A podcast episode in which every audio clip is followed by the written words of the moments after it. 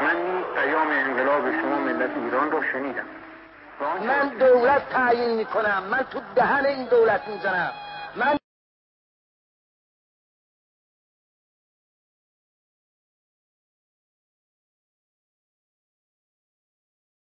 دولت تعیین کنم من به پشتیبانی این ملت دولت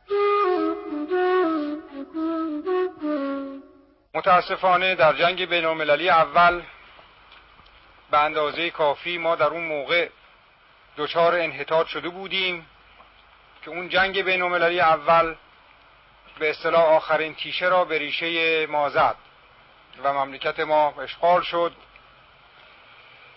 و منافع خارجی سعی کردند که از ضعف ما استفاده بکنند و اون چیزی که می‌خواستند تأمین بکنند. در واقع معجزه ما را بعد از جنگ اول بین المللی نجات داد.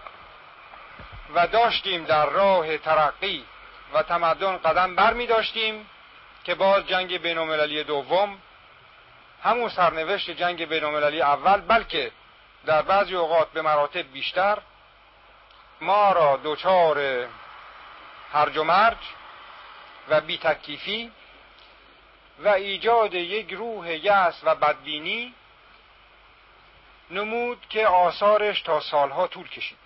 محمد رضا شاه زمانی به سلطنت رسید که اوضاع مملکت پریشان بود و نیروهای نوپای سیاسی در حال رشد. تغیان علیه حکومت مرکزی در گوشه و کنار کشور دوباره آغاز شده بود و شخص اول مملکت به گفته دکتر سیف پور فاطمی هنوز جوان بود و بی تجربه. محمد رضا شاه در اون وقت به سن 21 سالگی بود و تمام عمر تحت فشار یک پدر خیلی مقتدر و قوی و سختگیر بود. من با محمد رضا شاه در دوره چهاردهم که در مجلس بودم خیلی نزدیک بودم و اغلب با او ملاقات می‌کردم. او هم خیلی در اون موقع مثل اشخاص خیلی عادی بود. می نشست صحبت می‌کرد سیگار تعارف می‌کرد و درد دل می‌کرد از روزنامه ها شکایت می‌کرد. ارز کنم که در اون وقت محمد رضا شاه یک جوانی بود که امید داشت که می‌تواند یک کارهایی بکند. ولی دو عیب داشت. یکی اینکه اون عزم و اراده پدرش را نداشت. دوم اون که فوق العاده دهانبین بود. و هر که او را ملاقات می‌کرد در اون روزها با او موافقت می‌کرد. یک موضوع دیگر این بود که فوق العاده در اون موقع تحت نفوذ مادرش و خواهرش اشرف بود. فراموش نفرمایید که وقتی که این به سلطنت رسید بوکس و دشمنی و اداوت مردم نسبت به این فامیل زیاد بود. روزی نبود که تمام روزنامه های تهران مملو از حمله و شکایت مردم نباشد. برای اینکه یک مرتبه در شکایات باز شد. تمام این اوضاعی که در مملکت پیدا شده بود. حضور بشون خارجی. اینها تمام یک مرتبه در مقابل یک جوان 21 ساله که هیچ در کارها تجربه و دخالتی نداشته است البته او را به کلی از همون وهله اول ترسو و بی اراده وجود آورد. البته اینها سالهای اولش بود و یک عیب دیگر محمد رضا شاه این بود که اخلالگر بود. یعنی می‌گفت من پادشاه مشروطه هستم دخالتی نمی کنم ولی همین که یک حکومتی شروع به کار می‌کرد فورا چوب لای چرخ اون حکومت میذاشت. فراموش نفرمایید که در دوره چهاردهم که در مجلس بودم پنج حکومت عوض شد. و این هر حکومتی که به خوبی کار می‌کرد فوری این یه عده اطرافش جمع می‌شدن افراد مبرز و اون وقت یک نخست وزیر میتراشتن او این را به وضعی مستقیم یا غیر مستقیم به مجلس تأمین می‌کرد در سال 1323 مجلس چهاردهم آغاز به کار کرد. با آزادی نسبی انتخابات نمایندگان جناهای چپ و میلیون هم به مجلس راه یافته بودند. دکتر فریدون کشاورز که خود جزو این نمایندگان بود می‌گوید مجلس پس از سالها بار دیگر کانون بحث آزاد و حتی مقابله با دربار شده بود و در این مجلس دکتر محمد مصدق نماینده اول تهران بود. دکتر مصدق در مجلس چهاردهم نفوذ خیلی زیاد داشت و با کابینه صدر و بسیاری از کابینه ها مخالفت کرد و ما وکلای حزب توده دائما در کنار او بودیم و با او رأی می‌دادیم و وقتی که اقلیت مجلس در زمان نخست وزیری صدرالاشراف تصمیم گرفت با صدرالاشراف مخالفت بکنه و مصدق مخالف بود و مجلس رو از اکثریت مینداخت. یک بار به ما گفت که شما هم به ما کمک کنید و ما مرتبا هر وقتی که صدرالاشراف می آمد به مجلس که برنامه خودش رو مطرح کنه رأی اعتماد بگیره با مصدق است مجلس خارج می شدیم نمی‌تونست رأی اعتماد بگیره و بالاخره مجبور شد به استعفا بده. بعد وقتی که دکتر مصدق در قضیه آذربایجان موقعی که ارتش سرخ در ایران هنوز بود و نرفته بود پیشنهادی آورد که اون پیشنهاد دایر بر این بود که تا وقتی که ارتش خارجی در ایران هست هیچ دولتی حق نداره راجع به امتیاز نفت صحبت بکنه. به طور خلاصه این بود مسئله. من بلند شدم شروع کردم به صحبت کردن که آقای دکتر مصدق من شما را مرد وطن پرست و ایران دوستی می‌دانم و در سیاست برادر کوچیک شما هستم. درست این عبارت یادمه. و در سیاست برادر کوچیک شما هستم. ما فرکسیون توده نتوانستیم تصمیم بگیریم به این پیشنهاد شما رأی بدهیم یا نه. برای خاطر اینکه اون موقع من و ایرج اسکندری و رادمنش و گمان می‌کنم شهاب فردوس. چهار نفر. موافق دکتر مصدق بودیم. بقیه چهار نفر مخالف پیشنهاد دکتر مصدق بودن. بنابراین نمی‌دونستیم. چهار به چهار شده بود نمی‌دونستیم. رأی بدیم یا نه. من بعد از اینکه گفتم برادر کوچیک شما در سیاست هستم گفتم پنج دقیقه. به ما وقت بدید. از مجلس هیچ کس خارج نشه. ما فراکسیونمون رو تشکیل بدیم. شاید فراکسیون های دیگه هم میل داشته باشن. تشکیل بشن و ما بتوانیم تصمیم بگیریم به شما رأی بدیم یا نده. دکتر مصدق رد کرد این تقاضای مرا گفت نه خیر و اکثریت مجلس هم فریاد کردن. رأی رأی رأی. رأی گرفتن. ناچار ما رأی مخالف پیشنهاد مصدق دادیم. و تنها موردی بود که ما با دکتر مصدق در مجلس چهاردهم مخالفت کردیم دولت در آشفتگی دوران جنگ بار دیگر به سراغ امریکا رفت و مستشارانی برای سر و سامان دادن اوضاع اقتصادی و نظامی به ایران آمدند. ملیون که حضور امریکا را وزنه تعدیل کننده ای در سیاست خارجی ایران می‌دیدند بر اثر بیحاصلی اقدامات مستشاران در مجلس چهاردهم خواستار اخراج آنان شدند. البته اثر رقابت قدرت‌های خارجی در سیاست داخلی ایران محسوستر می‌شد و این بار اتحاد شوروی بود که به گفته دکتر سیفپور فاطمی در آذربایجان و کردستان اعمال نفوذ مستقیم می کرد.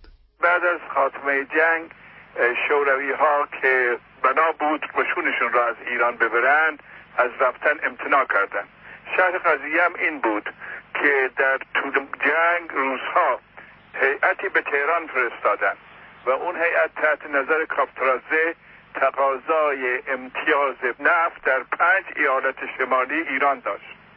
دولت ایران از دادن امتیاز خودداری کرد و در ضمن دکتر مصدق لایحه از مجلس گذروند که در طول مدت جنگ و بعد از جنگ دولت حق ندارد که هیچ گونه امتیازی به کشور خارجی بدهد.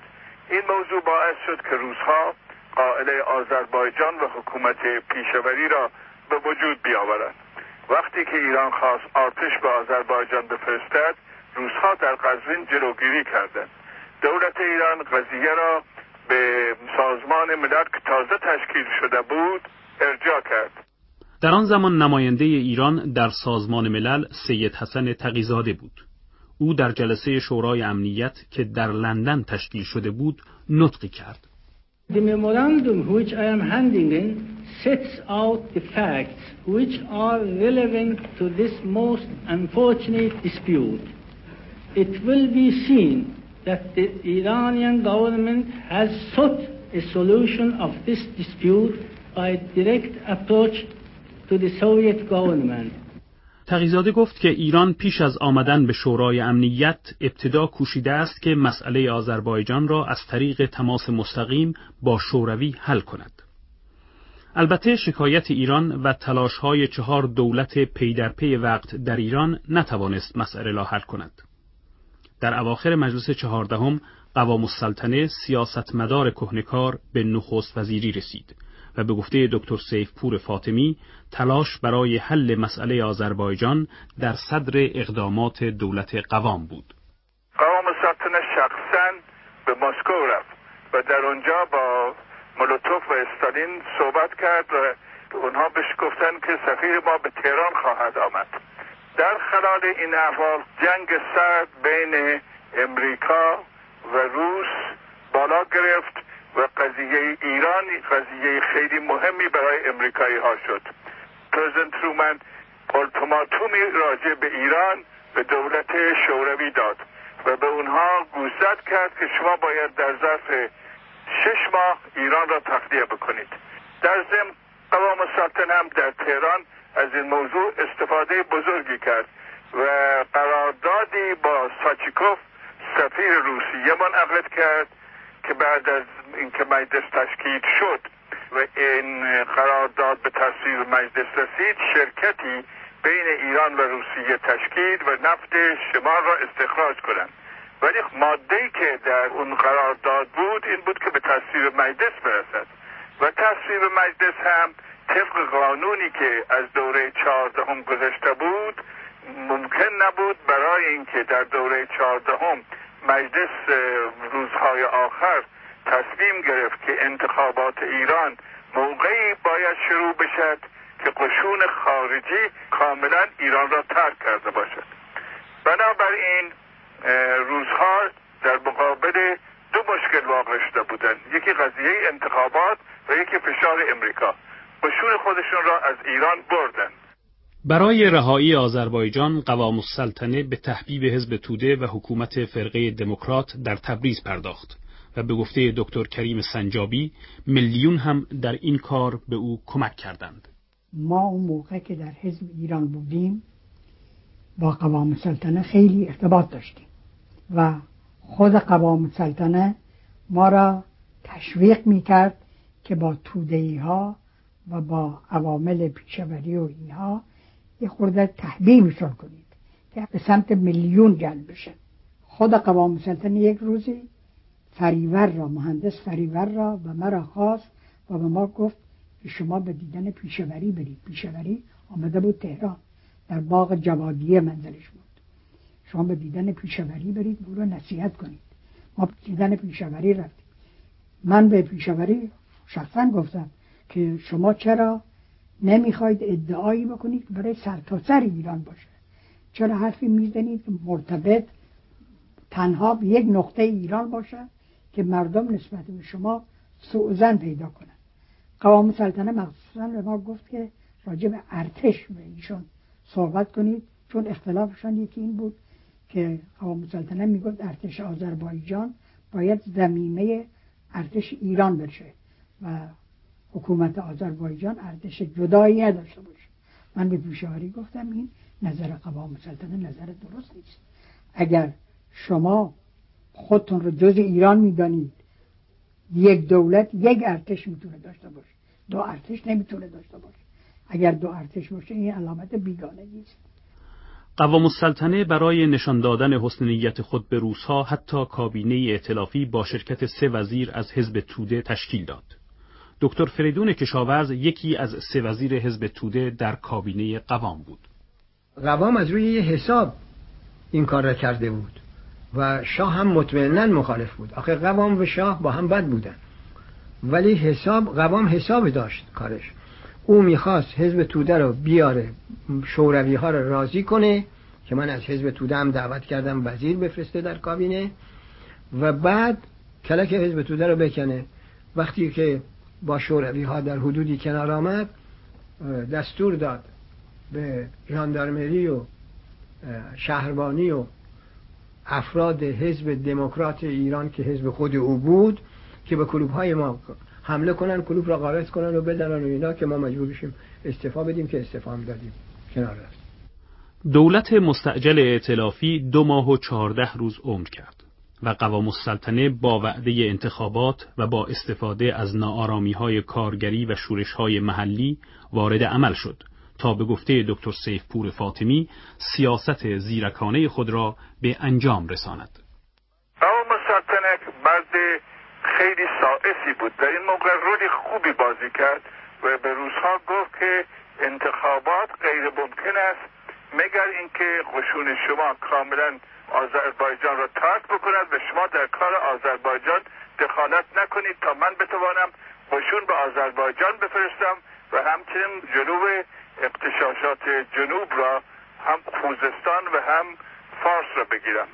در نتیجه این توانست که قشون به آذربایجان اعزام بکند و حکومت پیشاوری که خیلی پوشادی بود فورا منحل شد و خود پیشاوری و یارانش فرار کردند. و قشون توانست در آذربایجان استقرار پیدا بکند و بعد از چند ماه انتخابات در سرتاسر ایران شروع شد. حکومت فرقه های دموکرات در کردستان و آذربایجان برچیده شد. ارتش ایران بر این دو ناحیه تسلط یافت و مجلس پانزدهم برخلاف انتظار شوروی را در نفت شمال سهیم نکرد. سیاست قوام السلطنه نتیجه داده بود و حتی مخالفان سیاسی قوام همانند دکتر کریم سنجابی این اقدام او را خدمتی بزرگ به ایران می‌دانند. واقعا قوام السلطنه اگر گناههایی کرده باشه اگر تقصیراتی هم داشته باشه و هر چند به اصطلاح از آزادی خواهان و از میلیون نبود ولی در این مورد قوام سلطنه از جهت رفع اشغال ایران و تخلیه ایران از روسا که یک خدمت بزرگ نمایانی به ایران کرد که باید به نیکی نامش برده بشه. که بعد از خاتمه کار قوام سلطنه به فکر این افتادن که حالا که دست رد به سینه روسا گذاشتن و اون تقاضای نفت شمال رد شده بود اقدامی برای استیفای منافع ایران در برابر شرکت نفت جنوب بکنن. خود قوام سلطنه در سر کار بود که این صحبت ها در مجلس پونزدهم صورت می گرفت و در دوران حکیمی و بعد در دوره هجیر موقع که این مسئله نفت پیش آمد ما که در حزب ایران بودیم متوجه شدیم که یک وظیفه ملی عظیمی در برابر این مسئله نفت داریم و این بود که از یک طرف رفیقمون را آقای مهندس حسیبی را که خود ایشان مهندس نفت هستند معمور کردیم که این مسئله را رسیدگی کنند و تمام سوابقی که در وزارت دارایی و بانک ملی بود مورد مطالعه ایشان قرار گرفت و اون موقع البته به خاطر داریم در مجلس اقلیت مجلس که تشکیل شده بود و اینها طرف توجه مردم و ملیون بودن. در مجلس مبارزه می‌کردند و حزب ایران هم اطلاعاتی که ممکن بود لازم بود تهیه می‌کرد و به مهندس فریبر می‌داد. و بنده هم در اون موقع مطالعه حقوقی می‌کردم که به چه ترتیب این اختلاف ایران با انگلیس راجع به قضیه نفت یک صورت قطعی پیدا بکنه.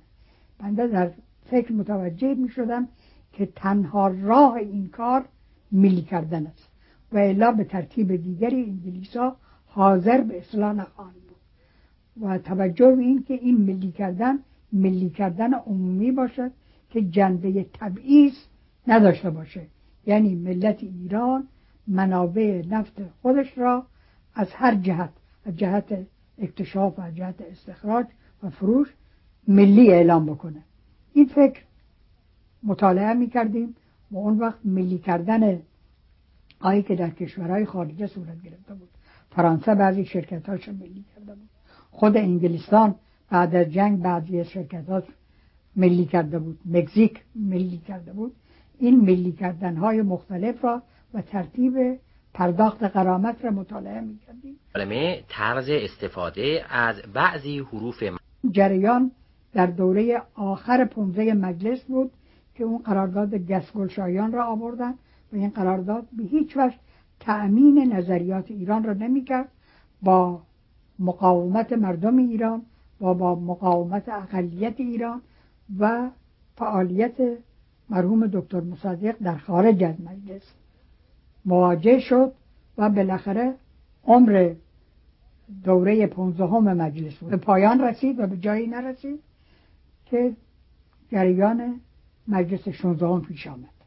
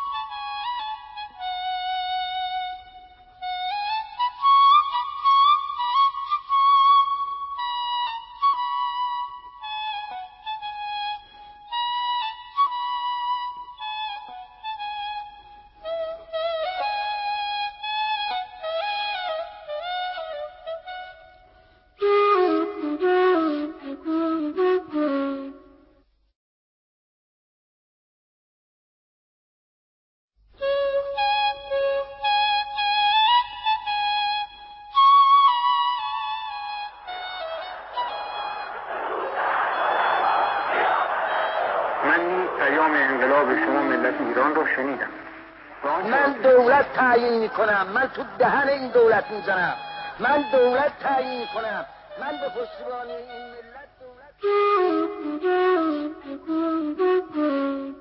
دولت دام عزیز من امروز یک بار دیگر دنیا چشم به درایت و کاردانی و موقع شناسی و انضباط شما دوخته است. فرد فرد شما نباید مسئولیتی را که در پیشگاه خدای بزرگ و وجدان پاک خود و دینی را که پرچم و تاریخ پر افتخار خیش دارید لحظه از یاد ببرید. دکتر محمد مصدق با آنکه در مجلس پانزدهم نماینده نبود همچنان کانون توجه ملیون در داخل و خارج مجلس بود. اقدامات مصدق و هوادارانش در چهارچوب قانون اساسی و مجلس بر استیفای حقوق ایران از شرکت نفت انگلیس متمرکز شده بود. در حالی که بسیاری و از جمله مجاهدین اسلام آیت الله کاشانی و فدایان اسلام به قوه قهریه هم متوسل می شدند. در پانزدهم بهمن ماه 1327 در دانشگاه تهران به محمد رضا شاه تیراندازی شد. شاه جان سالم به در برد و زارب کشته شد اما به گفته دکتر سیف پور فاطمی شاه از این واقعه بهره ها برد بعد از اینکه ناصر فخرایی را کشتند و شاه آسیبی بهش وارد نیامد حکومت نظامی اعلام شد و دو دسته که مخالف شاه بودند این دسته را محکم کوبیدند. یکی حزب توده بود که حزب توده را غیر قانونی اعلام کردند و گفتند که باعث تیراندازی این شخص با حزب توده سر و کار داشته است. دیگری دسته از سید القاسم کاشانی و روحانیون. و افرادی مانند حائری زاده و مخالفین در مجلس. بعد از اینکه این عمل واقع شد شاه توانست که مجلس مؤسسان را تشکیل بدهد و اون اختیاراتی که غیر ممکن بود بدون یک چنین قاعده بتواند اون اختیارات را بگیرد از مجلس مؤسسان گرفت. یکی از اونها تشکیل مجلس سنا بود. و دیگری اختیار به شاه برای انحلال مجلس. با پایان کار دوره پانزدهم مجلس آنچنان که دکتر کریم سنجاوی می‌گوید ملیون به تکاپو افتادند تا انتخابات دوره شانزدهم آزاد برگزار شود. مصدقم به فکر این افتاد که فعالیتش رو شروع کنه و گفتگوی این شد که چه اقدامی باید کرد. ایشان گفتن باید تحسن اختیار کنیم در مقابل این انتخاباتی که می‌گیرن باید این انتخابات آزاد بشه. اول گفتگو بود که در یه مسجد تحسن بگیریم بعد آقای مصدق گفتن که تحسن در دربار باشه این دفعه. هم مصدق اعلام کرد به مردم و روزی که تحسن معین شد ما رو به تحسن رفتیم. جمعیت کثیری وارد خیابان کاخ شده بودن و ما در خدمت دکتر مصدق رو به کاخ می رفتیم که عبدالحسین حجیر به استقبال مصدق آمد به مصدق گفت که آقای دکتر مصدق انتخابات آزاد است. گفت عبدالحسین حجیر تو شرف داری این وکالت آزاده. این حرفی بود که مصدق زد. و دم در که رسیدیم یک جوانکی صدا زد. زنده باد جمهوری زنده باد مصدق رئیس جمهوری. فهمیدیم که این جز خرابکاراست. مصدق فریاد زد بگیریدش. این آدم بگیرید. و پریدند و گرفتن و تحویل نظمیه دادن. بعد از اونجا گفتن که این جمع کثیر که نمی‌تونه وارد تحصیل بشه. 20 نفر انتخاب کنید با آقای دکتر مصدق. 20 نفر انتخاب شد که از اون جمله یکی بنده بودم. اسامیش الان یکی یکی یادم نیست ولی شاید همه می‌دونید. اونجا رفتیم و دو سه روز در دربار متحسن بودیم. متکلم به وعده با مصدق فقط عبدالحسین حجیر بود. مصدق نتوانست با شاه ملاقاتی بکنه و بالاخره عبدالحسین حجیر مصدق را معیوس و دست خالی بیرون کردن چیست؟ تحسن. ولی این تحسن ما نتیجه بخش شد. یعنی به وسیله مطبوعات و پخش شدن خبر این تحسن سبب شد که مردم علاقمند به انتخابات بشوند و در عین حال مصدق و میلیون و مخصوصا دکتر بقایی که در اون موقع واقعا فعالیت غیرتمندانه کرد با روزنامه شاهدش مردم آگاهی پیدا کردند و در انتخابات شرکت کردند آیت الله کاشانی همچنان در لبنان در تبعید به سر می برد. میلیون به رهبری دکتر مصدق جبهه ملی را تشکیل دادند. دکتر کریم سنجابی می‌گوید در انتخابات تقلب شده بود تا از ورود ملیون به مجلس جلوگیری شود که ناگهان خبر ترور وزیر دربار توسط طرفداران آیت الله کاشانی وضع را عوض کرد.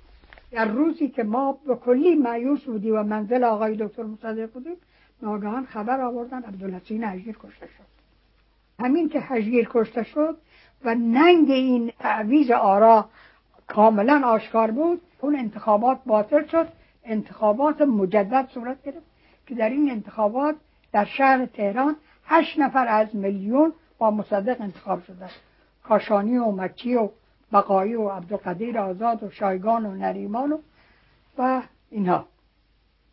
به این ترتیب در مجلس 16 هم پایگاه اقلیت تشکیل شد و برای میلیون و برای جبهه ملی میدان فعالیت وسیع شد. در آغاز هدف میلیون خلع از شرکت نفت انگلیس بود. اما به گفته دکتر فعاد روحانی که از مدیران شرکت نفت بود میلیون از این گذشته می‌خواستند تا از این طریق به دفاع از منافع اقتصادی و سیاسی ایران برخیزند. شرکت نفت انگلیس چه از نظر مالی چه از نظر اجتماعی چه از نظر سیاسی مسلما مخالف منافع ایران بود. به بیستا نمی رسید شماره ایرانیایی که واقعا در شرکت یک مسئولیتی داشتن برابر بودند با رؤسای انگلیسی و اینا. بقیه افرادی بودن که اصلا مورد توجه نبودن. از هیچ حیث نه منزل نه از حقوق نه شغلی که داشتن. به هیچ وجه. در مجلس شانزدهم دکتر مصدق رهبر ملیون مدام بر همین نکته تأکید می کرد. شرکت خواست که از این منابع ما به قدری استفاده بکند که به ایران هیچ ندهد این بود که ملت ایران را عصبانی کرد در میان روحانیت از سوی دیگر نظر واحدی وجود نداشت آیت الله بروجردی روحانیون را از سیاست به دور می داشت. با این حال آیت الله سید محمد تقی خانساری در قم و آیت الله سید ابوالقاسم کاشانی در تهران به گفته مهندس بازرگان موافق بودند. روی هم رفته میشه گفت که روحانیت ایران با ملی شدن نفت و با این مسئله به قیام ملت ایران برای کوتاه کردن دست استیلای خارجی در هیئت و کسوت شرکت نفت نظر متحد و خیلی منسجم و مشخصی اتخاذ نکرده بود و نظریات مختلف بود. مرحوم خونساری طرفدار بود و علاقه من. خونساری البته قوم. مرحوم بروجردی که در واقع آیت الله العظمای اون زمان بود و مرجعیت اول رو داشت ایشون بیطرف بودن. مرحوم کاشانی خب پشتیبانی داشت و همکاری داشت در ابتدا البته. اتحاد نظر ملیون و جناهی از روحانیون به گفته احسان نراقی به قضیه نفت هویتی ملی داده بود. نهزت ملی شدن نفت که یک امر کاملا ایرانی و ملی بود همه اکثر ماها رو به خودش جلب کرد. خب می‌دونید که نهزت ملی شدن نفت در خصوصیت ملی و مذهبی داشت. یعنی از یه ور یه شخصی مثل دکتر مصدق یک رجل ملی به اصطلاح لایک و ناسیونالیست و دموکرات منش سمبل این نهضت بود. از یه طرف مرحوم آیت الله کاشانی با نفوذی که در روحانیت و در طبقات متوسط و بازاریان داشت این دوتا که دست به دست هم دادن این نهضت خیلی نیرومند و ریشهداری رو عرضه کردن. در بهبوهه مباحثات مجلس بر سر ملی کردن نفت نخست وزیر وقت سپه بود رزمارا ترور شد و آنطور که دکتر سیفپور فاطمی می‌گوید راه برای تصویب لایحه ملی شدن نفت هموار گردید. بعد از اون که رزمارا ترور شد و علا برای چند روزی بر سر کار آمد و علا هم یک مرتبه خودش استفاده در مجلس دکتر مصدق پیشنهاد کردند که شما دولت تشکیل بدهید. دکتر مصدق در جواب گفت من وقتی دولت تشکیل میدم که شما قرارداد نفت را تصویب بکنید. بنابراین اول قرارداد نفت را در مجلس تصویب کردند بعد حکومت دکتر مصدق برای اجرای قرارداد تشکیل شد. دکتر مصدق که در تصویب لایحه ملی کردن نفت پیروز شده بود به گفته دکتر سنجابی در اجرای آن با اعتدال و مدارا عمل می کرد. کابینه اول مصدق بیشتر از افراد معتدل و کهنکار قدیمی بود و مصدق در این باره نظر و سیاست داشت و نظر و سیاستش این بود که چون فکر او این بود که قانون ملی شدن نفت را به موقع عمل و اجرا بگذاره سیاست های خارجی را نسبت به ایران بدبین نبینه و حکومت ایران را در پیش سیاست های خارجی حکومت رادیکال جلوه نده. پس از ملی شدن نفت مهندس مهدی بازرگان اولین رئیس شرکت ملی نفت ایران شد. جزء قانون ملی شدن نفت این بود که دولت ایران اونجا رو به عهده بگیره اداره اونجا رو بگیره و خلعگرد از انگلیس ها بشه. ولی انگلیس ها رو بیرون نکنه. اونها خودشون رو به اصطلاح کارمند و مزدگیر و خدمتگزار دولت ایران بدونن. این نظر اصلی بود و وظیفه‌ای که به ما مراجعه کرده بودن و مقدم بر هر چیز همون عمل خلعگرد بود. یعنی بریم و جانشین مدیریت شرکت نفت انگلیس و ایران بشیم.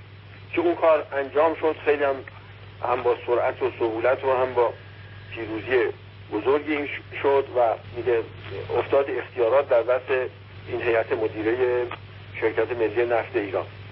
ولی چون انگلیس ها مایل نشدن نخواستن که خودشون رو مستخدم ایران بدونن و به نام شرکت ملی نفت ایران عمل بکنن فروش بکنن و چیزای اقتصادی رو انجام بدن اونا تصمیم گرفتن علا رغم خیلی مذاکرات و آمد و رفتایی که شد و چند میسیون هم امریکایی هم انگلیسی آمدن و بالاخره به اونجا رسیدن که باید اونجا رو تخلیه بکنن. نمی‌خواد بمونن یعنی زیر بار این چیز قانون ملی شدن نفت ایران نمی‌رفتن. به این ترتیب ما برخلاف اون چه اول تصور می‌شد یا اول گفته شده بود خودمون رو مواجه با یه وظیفه بسیار سنگین دیدیم و اون این بود که این دستگاه پرعظمت رو حفظش بکنیم. حفظ بکنیم نذاریم بخوابه و علاوه بر حفظ شدن در مرحله اول احتیاجات داخلی مملکت تأمین بشه و در مرحله دوم بتوانیم صادر بکنیم نفت و و درآمدهایی که مورد انتظار بود و ارزی که مورد احتیاج بود اون تأمین بشه. ما موفق شدیم که اولا به اندازه یک روز هم اتومبیل های ایران کوه های نانواخانه ها از کنم که حمام ها و کلیه مصارفی که احتیاج به مواد نفتی داشت یه دونش هم نخوابید. و تا اون اندازه که امکان خارج داده بودن به خارج هم ما صادر کردیم. این اون به اصطلاح نقش اصلی و اولی بود که ما انجام دادیم. نفت ملی شده بود. اما به گفته دکتر فعاد روحانی مصدق هدفهای دیگری هم در سر داشت. نهزت ملی اساسش یکی هوشیار شدن ایران به فرهنگ خودش به هویت خودش به ارز کنم که تمامیت خودش یکی مخالفت با استعمار خارجی و مخالفت با استبداد داخلی. اینها باعث شد که مصدقی به وجود آمد. موضوع نفت غالبا شخصیت مصدق و سیاست مصدق توأم میشه با مطلب نفت. البته توأم هست ولی اساسش این نیست. مصدق فکرش بالاتر بود از موضوع نفت. چون بنده اقلا هفته یه دفعه که دو دفعه دکتر مصدقی می‌دیدم. بنده حس می‌کردم که این فقط فکرش نفت نیست. چون بنده می‌دیدم موقعی که ما صحبت می‌کردیم راجع به اشکال موضوع نفت و ارتام که قیمت نفت چه خواهد شد چقدر آیت خواهد بنده می‌دیدم فکرش میره یه جای دیگه.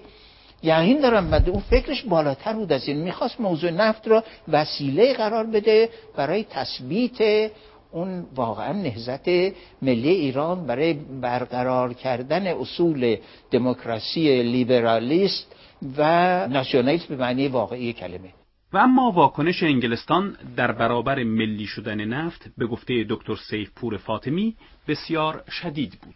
انگلیس ها شروع کردن با فشار اقتصادی و بلوکه کردن پولهای ایران در لندن به دولت ایران فشار بیاورند از نظر فروش نفت هم در سرتاسر سر جهان در هر کجا که میسر بود جلوگیری کردند یعنی در همه جا فروش نفت ایران را تحریم کردند خود دکتر مصدق هم رفتار انگلیس را از بقایای دوران استعمار می شمرد. دولت انگلیس می خواهد با همون رویه قرن نوزدهم با ملت ایران رفتار کند این رویه به تمام معنا مخالف اون چیزی که ما می‌بینیم. امروز هیچ ملتی نیست که بخواهد استقلال و آزادی او دستخوش اغراض دول استعماری بشود.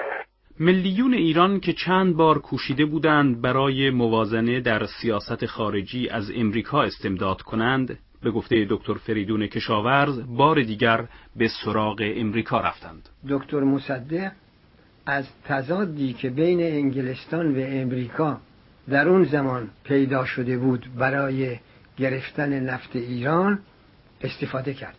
یعنی امریکا شده بود قوی ترین دولت دنیا. بعد از جنگ جهانی دوم. و انگلستان ضعیف شده بود و احتیاج به امریکا داشت. به این مناسبت امریکا کوشش کرد که یا لاقل تمام نفت ایران رو بگیره یا از این نمد کلاهی داشته باشه. و وقتی که دکتر مصدق شروع کرد به تبلیغ و صحبت در مجلس درباره ملی شدن صنایع نفت ایران امریکا از او پشتیبانی کرد. اما به نظر دکتر فعاد روحانی دولت انگلستان تلاش می‌کرد تا امریکا را نسبت به دولت مصدق بدگمان کند.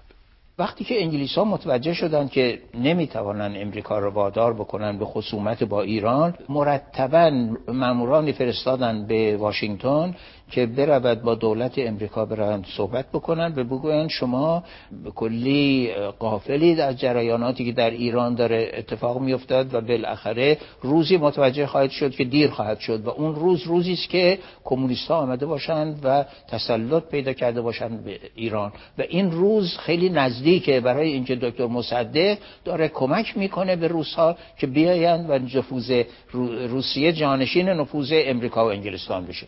به اندازه تکرار کردن این مطلب رو و سعی می‌کردن که یک مدارکی هم برای این موضوع پیدا بکنن که خب در ایران البته بودن کسانی که همین حزب توده و دیگران بودن که کمک می‌کردن به افکار کمونیستی و اینها. اینها این قبیل گزارش ها را روز به روز قوی تر کردن بیشتر روش تاکید کردن نماینده فرستادن بحث کردن نطق کردن. یواش یواش امریکایی ها واقعا ترسیدن. ترس امریکا و روحانیت از نفوذ کمونیسم توسط دربار و دولت وقت انگلستان تشدید می‌شد. اما به گفته دکتر فریدون کشاورز این وصله ای بود که به دکتر مصدق نمیچسبید. ایرج اسکندری در خاطراتش که منتشر شده گفته که من مرا مصدق خواسته بود برای خاطر اینکه نامه داشت که من بایستی به سفیر شوروی بدم و من به مصدق گفتم که شمال ایران حریم امنیت شوروی است. نوشته که دکتر مصدق قلم تراشش در آورد از جیبش و باز کرد و به من گفت اگر یک بار دیگر این کلمه را تکرار بکنی زبانتو می‌برم. انگلستان در مجامع بین المللی به فعالیت افتاد. نخست به دیوان بین المللی لاهه و به دنبال آن به سازمان ملل شکایت برد. دکتر مصدق خود شخصا برای دفاع از حقوق ایران به خارج سفر کرد. در امریکا بود که دکتر مصدق احساس کرد نفوذ انگلستان بر امریکا مانع کمک امریکا به ایران شده است. دولت امریکا گرچه ظاهرا با دولت ایران هماهنگی می کند ولی نمایندگان اون دولت به قدری در تحت تاثیر انگلیس هستند که نمی‌توانند برای ایران کاری بکنند ناتوانی دکتر مصدق در حفظ حمایت امریکا به گفته دکتر سیفپور فاطمی مخالفان دکتر مصدق را جسور کرد. موقعی که دکتر مصدق در امریکا بود از اون موقع اختلافی بین او و شاه شروع شده بود این بود که بعد از اون که دکتر مصدق به ایران برگشت در مجلس هم یک مخالفت هایی شروع شد زیرا یه عده از وکلا می‌گفتند که هرچه کار نفت عقب بیفتد نفوذ کامونیست ها در ایران زیاد می شود و حزب توده ممکن است که کودتا بکند. و این فشار روی مصدق فوق العاده زیاد بود. مصدق به فکر افتاد که برای اینکه بتواند قدرت را یک پارچه در دست بگیرد و کارها را انجام بدهد به فکر این افتاد که وزارت جنگ را در دست بگیرد. البته شاه با این مخالف بود. در نتیجه دکتر مصدق استعفا داد و بعد از استعفای دکتر مصدق از مجلس رأی تمایل خواستند. وکلای جبهه ملی از جلسه خودداری کردند. جلسه طرفداران شاه در مجلس تشکیل شد و به حکومت قوام السلطنه رأی اعتماد دادند. قوام السلطنه البته در اون موقع سنش زیاد بود مریض هم بود و با اوضاع کاملا از اوضاع دور بود. و البته این نکته هم باید در نظر گرفت که شاه به همون اندازه که از دکتر مصدق میترسید از قوام السلطنه هم میترسید. این بود که قوام السلطنه نتوانست کاری انجام بدهد و در تهران چند روزی انقلاب شدید به وقوع پیوست به طوری که حتی نظامی ها حاضر نشدن مردم تیراندازی بکنند و در نتیجه قوام السلطنه مجبور به استعفا شد و دو مرتبه دکتر مصدق حکومت تشکیل داد. بر اثر پشتیبانی ملیون و مذهبیون به رهبری آیت الله کاشانی کنارگیری مصدق چندان طول نکشید. واقعی تاریخی سیوم تیر ماه را مصدق از سر گذرانید. اما طوفان سهمگینتری در انتظار مصدق بود.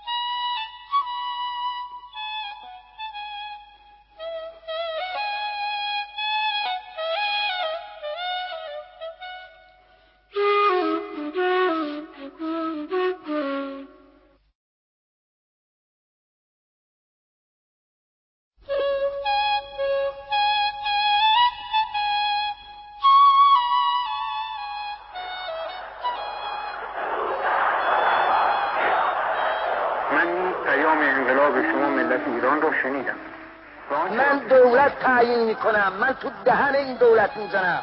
من دولت تعیین کنم. من به پشتیبانی این ملت دولت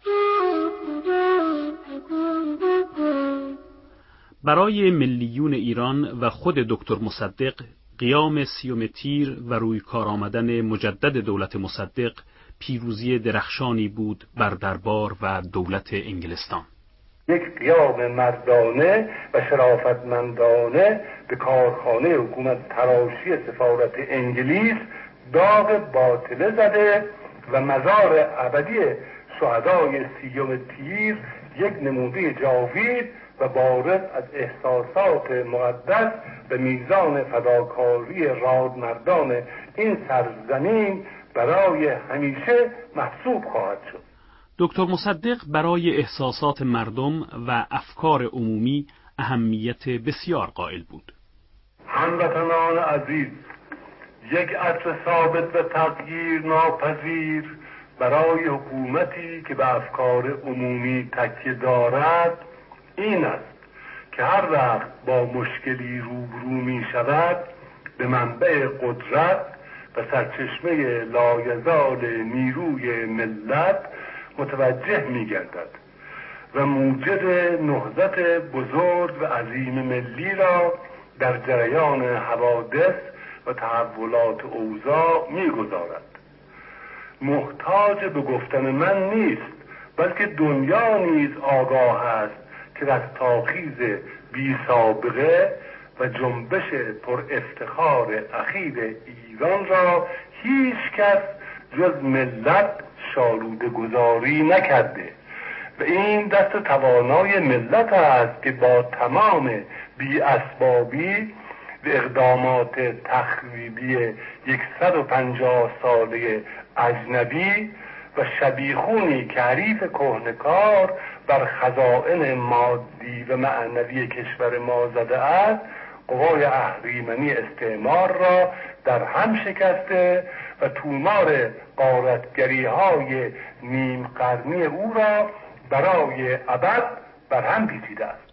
اما آنگونه که دکتر کریم سنجابی می‌گوید دکتر مصدق تکیه بر افکار عمومی را بر تشکیل حزب و داشتن تشکیلات منسجم ترجیح می‌داد. فکر مصدق این بود که مردم افکار عمومی مردم به طور غیر متشکل از او پشتیبانی کنه با حزب زیاد عقیده نداشت با باطن عبرش عقیدش این بود که حزب وقتی بزرگ بشه سیاست های خارجی درش دست میاندازه و این را فاسد و ضایع می‌کنه. و بنابراین معتقد بود که همیشه افکار عمومی غیر متشکل در خیابانا ظاهر بشه و از اون پشتیبانی کنه. متکی به توده غیر متشکل مردم باشه. فشار انگلستان در جلوگیری از فروش نفت توسط ایران و تحریمات اقتصادی به گفته دکتر سیف پور فاطمی در اقتصاد ایران اثر محسوس داشت. تحریمات اثر زیاد در داخل ایران داشت برای اینکه نه فقط از یک طرف دولت ایران از درآمد نفت محروم شد از طرف دیگر در هر ماه میلیون ها مخارج نگهداری شرکت نفت و حقوق افرادی که در اونجا مشغول کار بودند دولت مجبور شد بپردازد و از طرف دیگر پولهای زیادی که در انگلستان داشت نمی‌توانست از اونها استفاده بکند این بود که بحران شدید اقتصادی در کشور پیدا شد به جز فشار خارجی اختلافات سیاسی داخلی هم دولت مصدق را تضعیف می کرد. در مجلس هفدهم جناح جبهه ملی مانع از انتخاب مجدد آیت الله کاشانی به ریاست مجلس شد و به گفته مهندس مهدی بازرگان سرانجام آیت الله کاشانی راه خود را از مصدق جدا کرد. مرحوم کاشانی هم خب اول آمد ولی بعد که اونطوری که دلش می‌خواست که شخص اول باشه و قدرت و چیز در دست او باشه و او گرداننده باشه و از اون راه به حاکمیت رو بگیره به اون منظور وقتی نرسید و مخصوصا انتخابات مجلس شورا که شورای ملی صورت گرفت برخلاف انتظار به عنوان رئیس انتخاب نکردن اصلا برگشت و از این گذشته به گفته دکتر کریم سنجابی دربار و حزب توده نیز مدام علیه جبهه ملی و دولت دکتر مصدق اقدام می کردند. هر جا جبهه ملی سر بلند می کرد و مردم بهش توجه می آوردن دستگاهش را سرپوش می کرد. با قدرت عمل ازش می گرفت. از طرف دیگر عوامل چپی در هر جا که می‌دید جبهه ملی تظاهر می‌کنه علیه او قیام می‌کردند این بود که دستگاه توده هم و نیرویی که ما فوق توده بود یعنی روسا کوشش می‌کردن با وسایلشون جبهه ملی را یا کوچیک نشون بدن کارهایی که می‌کنن سکوت در برش اختیار کنن یا اینکه اگر حرفی بزنن به صورت خلاف واقع و توهین آمیز و شکرنده و خورد کننده باشه.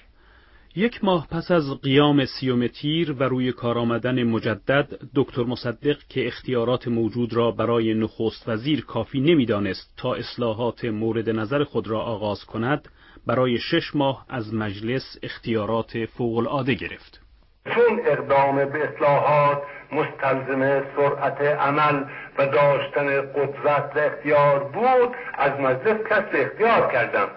از ابتدای دوره شش ماه اختیارات دولت این جانب تا اونجا که مقتضیات و استعداد محیط اجازه می‌داد برای اینکه بتواند به موازی مبارزه خارجی اصلاحات داخلی را نیز شروع کند قوانین و مقرراتی را به موقع اجرا گذاشت که هرگز در ایران سابقه نداشت تجدید این اختیارات پس از شش ماه بر تشنج سیاسی در کشور افزود. رابطه دکتر مصدق و شاه تیره تر شد. دکتر مصدق و شاه در جلسه طولانی اوضاع را بررسی کردند و به گفته دکتر سیفپور فاطمی شاه قصد داشت از کشور خارج شود. به مصدق پیشنهاد کرد که من برای مدتی حاضرم از ایران خارج بشم. مصدق با این فکر موافقت کرد. و در نتیجه بعد از اون که وسایل مسافرت او را فراهم کردند قضیه نهم اسفند پیش آمد که در نتیجه عده زیادی اطراف قصر شاه از طرفداران شاه مخصوصا چون در اون موقع بین مصدق و اطرافیانش و دوستانش از قبیل کاشانی و مکی و دیگران اختلافی پیدا شده بود این افراد تحریک کاشانی و بهبهانی و نظامی هایی که در اون موقع دکتر مصدق اونها را بیکار کرده بود اطراف قصر شاه جمع شدند و حتی خیال حمله به مصدق داشتند که به خانه او حمله کردند و مصدق در مجلس حاضر شد و دو مرتبه شهر را آرام کرد ولی از آن روز به بعد دیگر هیچ راه حلی بین اختلافات دکتر مصدق و شاه و اطرافیانش پیدا نشد و از طرف دیگر به گفته سر دنیس رایت یکی از سفیران پیشین انگلستان در ایران دولت انگلستان هم راهی برای توافق با دکتر مصدق نمی‌دید.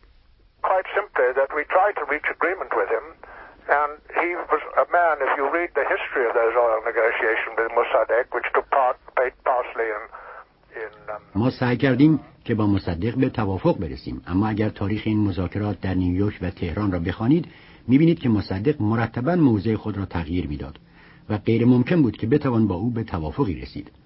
البته مسئله قرامت در میان بود. ما به هیچ وجه با حق ایران در ملی کردن نفت خود مخالفتی نداشتیم. ولی می‌گفتیم که باید به ما قرامت منصفانه پرداخت شود. اما مصدق زیر بار نمی‌رفت. دولت امریکا در آغاز با نهضت ملی نظر مساعد داشت. اما روابط دکتر مصدق با امریکا هم پس از روی کار آمدن جمهوری خواهان و آغاز ریاست جمهوری آیزنهاور تیره شد و به گفته فعاد روحانی از نظر امریکا هم مصدق باید برکنار می‌شد. در همون سال آخر حکومت دکتر مصدق حقیقتا امریکایی ها به این فکر افتاده بودند که ایران داره کمونیست میشه. یعنی درست نقشه ای که انگلیس ها از یک سال و نیم این نقشه رو انگلیس ها تعقیب کردند با فشار آوردن به دولت امریکا برای اینکه متوجه یه چنین خطری بشن. آیزنهاور وقتی که آمد و حکومت دموکرات مبدل شد به حکومت جمهوری خواه تصمیم گرفت که باید مصدق برداشته بشه. از هر سو عرصه بر دولت دکتر مصدق تنگتر می‌شد و آنچنان که دکتر سیفپور فاطمی می‌گوید مصدق روی حمایت مجلس هم دیگر نمی‌توانست حساب کند. از یک طرف حکومت دکتر مصدق در اون موقع خیلی ضعیف شده بود. در مجلس مخالفین کار را به جای رسونده بودند که دیگر هیچ عملی از طرف مجلس صورت نمی گرفت این بود که عده از وکلای طرفداران او استعفا دادند. مصدق هم بعد از اینکه اینها استعفا دادن اعلام کرد چون دیگر وکلای مجلس استعفا دادن بنابراین کار مجلس به پایان رسیده است و دو مرتبه انتخابات عمومی و رفراندوم در مملکت شروع خواهد شد. از طرف دیگر امریکایی ها که تازه حکومت عوض شده بود و حکومت به دست ایزنهاور افتاده بود و خود وزیر امور خارجه وقت جان فوستر دلس به مرحوم اللایار ساده و به من گفت که محال است که ما بگذاریم که قضیه ملی شدن نفت صورت بگیرد. زیرا اگر شما بتوانید با ملی شدن نفت در این موقع زمان کارها را در دست بگیرید تکلیف ما با کشورهای امریکای لاتین و کشورهای عربی چیست؟ این هست که حکومت امریکا جدا تصمیم بر این گرفت که به هر نوی هست حکومت مصدق را سردگون بکنند و قرارداد تازه برای نفت با حکومتی که بعد از اون سر کار می آید انجام بدهند و بنابراین شاه را تحریک کردند که حکومت مصدق را منفصل بکند و فرمان را به اسم سردشکر زاهدی که در حکومت مصدق سابقا صفت وزارت کشور را داشت صادر کند اما انحلال مجلس نه تنها مشکل دکتر مصدق را حل نکرده بود بلکه به گفته دکتر کریم سنجابی آخرین نهادی را که بالقوه می توانست حامی دکتر مصدق باشد خود او از بین برده بود. رفتم خدمت ایشان گفتم آقای دکتر مصدق راجع به انحلال مجلس. من فکر کردم به عقیده من این عمل صحیح نیست. گفت چرا؟ گفتم آقا حکومت را سه قوه نگه میداره. یکی قوه نظامیه یکی افکار عمومی ملت که قوه قانونیه اما قوه نظامی رو واقعا شما ندارید. نظامی ها با شما همراهی نمی‌کنه. اما افکار عمومی افکار عمومی رو شما دارید. ولی این افکار عمومی مثل افکار عمومی دو سال پیش نیست. خسته شدن. دو سه سال بلا تکلیف موندن. توده ها رو گرفتن. در میان خودمان اختلافات افتاده. یک عده از رفقای ما علیه ما برگشتن. افکار عمومی را مردد کردن. با وجود این افکار عمومی رو شما دارید. ولی افکار عمومی برای آوردن حکومت خوبه. ولی برای نگاهداری مرتب پیوسته این کافی نیست. میمون قوه قانونی. قوه قانونی هم از دو قوه مرکب. شاه هست و مجلس. اما شاه با شما مخالفه. بنابراین حالا مجلس میمونه. اگر مجلس را منحل کردید دیگه چی باید باقی میمونه؟ این مجلس اکثریتش مجبورا به شما رأی خواهد داد و شما نترسید. مجلس جرأت نمی‌کنه علیه شما رأی مخالف و مجلس را منحل نکنید. بعد ایشون به من گفت آه شما پریشانگویی می‌کنید. قدری ناراحت شد. گفتم آقای دکتر مصدق شما اگر مجلس را منحل کردید یا با یک کودتا یا با یک فرمان عدل مواجه شدید چه اقدامی خواهید کرد. خلاصه این حرفا رو منو مصدق زدم اطلاع دارم. رفقای دیگرم که با بیش دکتر معظمی بهش مخالفت کرده و شایگان هم مخالفت کرده ولی مصدق پیشش موجه شده بود که این مجلس به رأی مخالف خواهد داد و بعد به وسیله همین مجلسی که خودش انتخاب کرده یک قراردادی مخالف قانون ملی شدن نفت کرد. و هر صورت مصدق به نظر بنده یک اشتباهی بود در انحلال اون مجلس که وسیله شد برای اینکه کودتا و فرمان از رو بشه. گرچه مقدمات واقعی 28 مرداد 1332 از مدتها پیش فراهم شده بود به گفته دکتر سیفپور فاطمی تعلل دکتر مصدق هم به پیروزی آن کمک کرد. واقعا به این طور اتفاق افتاد که ابتدا به 25 مرداد از طرف گارد شاهنشاهی دکتر حسین فاطمی وزیر خارجه و دو نفر دیگه از یاران مصدق را توقیف کردند. بعد خواستن خود دکتر مصدق را توقیف بکنن. چون قبلا دکتر مصدق مطلع بود گارد منزل دکتر مصدق نصیری را که معمور توقیف او بود به حبس انداختند. شاه هم فرار کرد. برای سه روز دکتر مصدق قدرت در دستش بود. متاسفانه دکتر مصدق نجنبید و در اون سه روز در شهر تهران عده زیادی از مخالفین با سلطنت و توده ها نمایشات دادن و مجسم ها را پایین آوردن. دکتر مصدق روز 27 مرداد دستور داد که جلو هر گونه مخالفتی را و هر گونه راهپیمایی بر علیه شاه را در شهر بگیرند این بود که روز 28 مرداد یک عده ای از پایین شهر افرادی را که مخالفین دکتر مصدق خریداری کرده بودند و یک عده نظامی ها با اونها همراهی کردند به طرف منزل دکتر مصدق و روزنامه هایی که با مصدق موافق بودند را پیمایی کردند و اداره روزنامه ها را آتش زدند. و البته خود مصدق با اون که دیگران به او گفتند که وضعیت خیلی وخیم است من فکر می کنم که در آخرین دقیقه میل نداشت که از طرف حزب توده یا از طرف دیگران کمکی بگیرد برای جلوگیری از مخالفت ها. تا دقیقه آخر فکر می کرد که می تواند به وسیله نظامی ها و وسیله شهربانی جلو اخلالگران را بگیرد. ولی با کمال تاسف رئیس شهربانی دفتری را که معین کرده بود به او خیانت کرد و نظامی هم دقیقه آخر به خانه او حمله کردند و این بود که حکومت مصدق بدین ترتیب ساقط شد. نه تنها خود دکتر مصدق بلکه بسیاری از یاران او و از جمله مهندس مهدی بازرگان هم که در آن زمان رئیس سازمان آب بود در آغاز با تحولات اون روز با ناباوری روبرو شدند. صبح زود رفته بودم پیش مدیر کل بانک ملی که تأمین اعتبار از محل اون وام قانونی برای کارهای سازمان آب بکنیم. اونجا که بودیم از خیابون فردوسی پایین سر صدای یه مختصری دیدیم از بالا که نگاه کردیم دیدیم یه ده اوازل اوباش جلوشون هم یه ده بچه های عمدن پا برهنه و پیرن پاره با چوب دستی های کج و موج را بودن و شعارهایی به نفع شاه می‌دادن.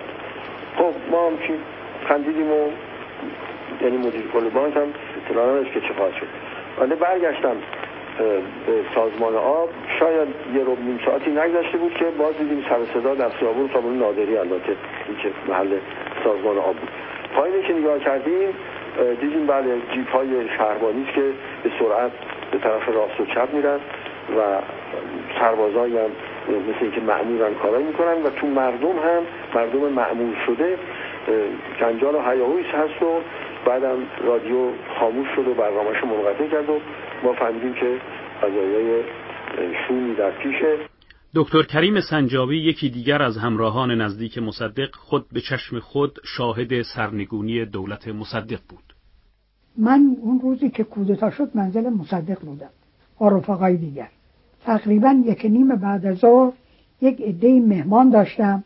منزل و اونها خبر دادم چون خبر داده بودم به من که یه عده آمدن خانه مرا بچاپ. به اونها خبر داده بودم که یک جای دیگری در پشت دانشگاه بیان اونجا مرا ببینن این بود که ساعت یک و نیم بعد از ظهر از رفقایی که دور مصدق بودن خداحافظی کردم و بیرون آمدم و رفتم اونجا. رفتم اونجا صحبت کردم با اونها و در این بین خبر رادیو که گرفتیم از رادیو خبردار شدم که بس از حکومت مصدق به هم خورده دیگه برای من برگشتن به اونجا ممکن نبود. از اونجا پنهان شدم. و به این ترتیب دولت دکتر محمد مصدق ساقط شد و شاه دوره اقتدار خود را آغاز کرد. اما خاطره این واقع هرگز شاه را رها نکرد. دولت آزاد وقت که عملا با یا چون در هر جبهی شکست خورده بود همکاری می‌کرد روز 25 مرداد که خلاف تمام اصول قانون اساسی ایران به شروع به یاقیگری کرد به طور دیگر واضحی اعتلاف اونها با توده ها روشن شد.